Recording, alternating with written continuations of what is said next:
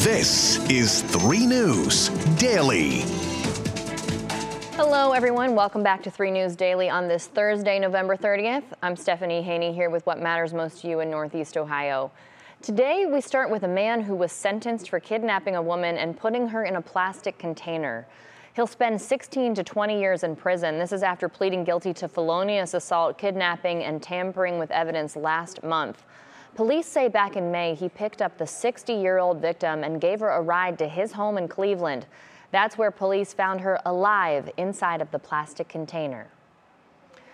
Now we're learning more about allegations against Browns and Pilot Flying J owner Jimmy Haslam and his family. A new lawsuit filed by Pilot Flying J's majority owner, Berkshire Hathaway, claims the Haslams offered bribes to Pilot executives in exchange to boost the value of the remaining 20% ownership the Haslams retained.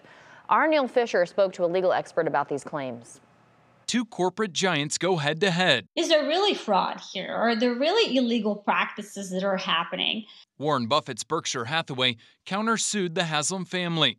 The suit claims at least 15 executives were bribed to inflate profits, which would force Berkshire Hathaway to pay more to get the Haslams' remaining 20% share in the company. Case Western Reserve University Associate Law Professor Anat Alon-Beck says the FBI has the authority to investigate white collar crimes. And it is within their power to take a look exactly at this allegations of fraud, um, also issues with regards to the accounting, uh, valuations, bribes. The countersuit comes after the Haslams sued Berkshire Hathaway last month, which accused Buffett's company of trying to downplay Pilot's earnings by changing the way they do their accounting, which leaves Alon-Beck with more questions about Berkshire's practices. Did they do that with this particular company? Did they did this with other companies? Meanwhile, as the two billionaires trade lawsuits, Alon-Beck questioned the validity of the serious accusations against the Haslam family and what the FBI could do next. Is there merit for a fraud investigation? Neil Fisher reporting there. Now, right now, it's not clear how much money those executives were allegedly offered and how many are believed to have accept- accepted the alleged bribes. A hearing for the countersuit is scheduled to take place today. Now, in Washington, D.C., Senator Sherrod Brown is joining colleagues to introduce legislation to help protect the people who deliver our mail. This is after an increase in violent incidents involving postal workers. He says the Postal Police Reform Act would help address armed robberies against postal workers who are often targeted for their master keys to open mailboxes. Earlier this month, a mail carrier was reportedly robbed at gunpoint in South Euclid. Now, the deadline is coming up for East Cleveland's mayoral recall election as residents vote on whether Mayor Brandon King should be removed from office. This is the city's second recall election for the position since King took office in 2016. He kept his office by just 19 votes in 2022. Vote by mail ballots must be postmarked on or before December 4th. Early in person voting is available at the Board of Elections on Euclid Avenue, and regular in person voting is on Tuesday, December 5th.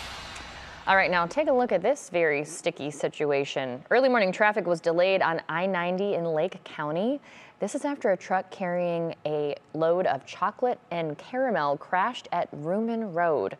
The Ohio Department of Transportation says it happened around 8:30 this morning and it closed all westbound lanes. We're still working to figure out if anyone was impacted by this or anyone was hurt, and we'll let you know when we have any more details on that and when those lanes are expected to be completely free from this sticky issue.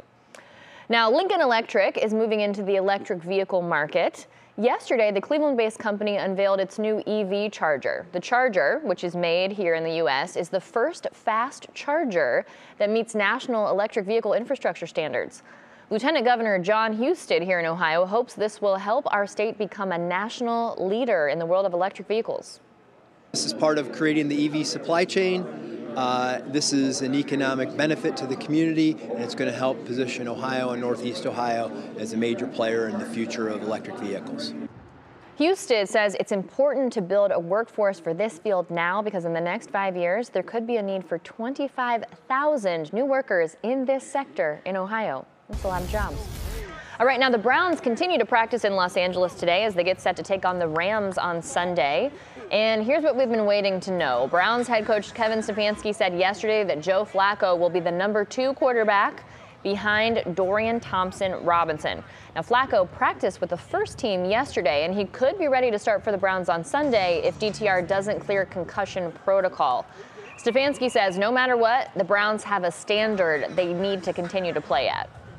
I think you guys see across the league, and, and this league this year is no different. There's a lot of backup quarterbacks that are playing.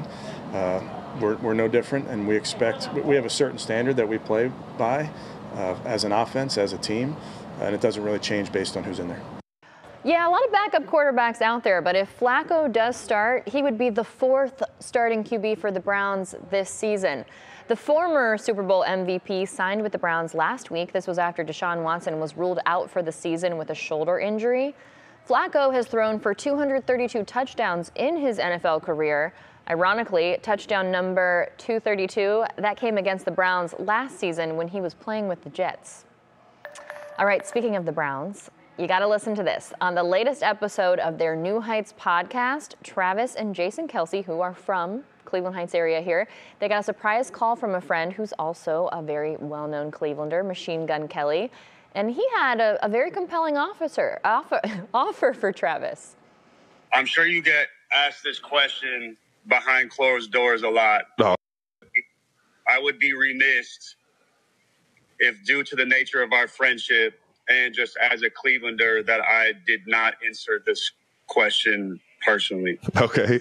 Or if I did not answer this question personally. I don't even know. I will give anymore. you five hundred thousand dollars cash upon arrival just for shopping or whatever you want, as well as matching that same amount as a donation to both of our high schools, both Shaker Heights and Cleveland Heights, as well as every day breakfast and coffee delivery from my restaurant. Oh, Oh if oh you gosh. would just come home and put on these colors right here.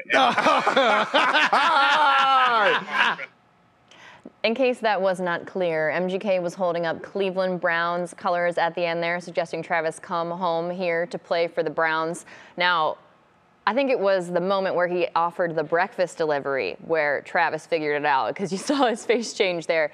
Travis, who is also known as Taylor Swift's boyfriend, said he was intrigued by the offer, but admitted he is enjoying Kansas City. But he did say in this clip, I saw it online, he said, You know, that was the original dream. He wanted to play for the Browns. Browns, we should have got him back when the getting was good. And it would be fun to see uh, Taylor Swift here around Cleveland. All right, thanks for being with us for today's edition of 3 News Daily. Wherever you are watching or listening, we appreciate you. Thank you for being with us. Have a beautiful day, and we'll see you back here tomorrow with more of your top stories from around Northeast Ohio.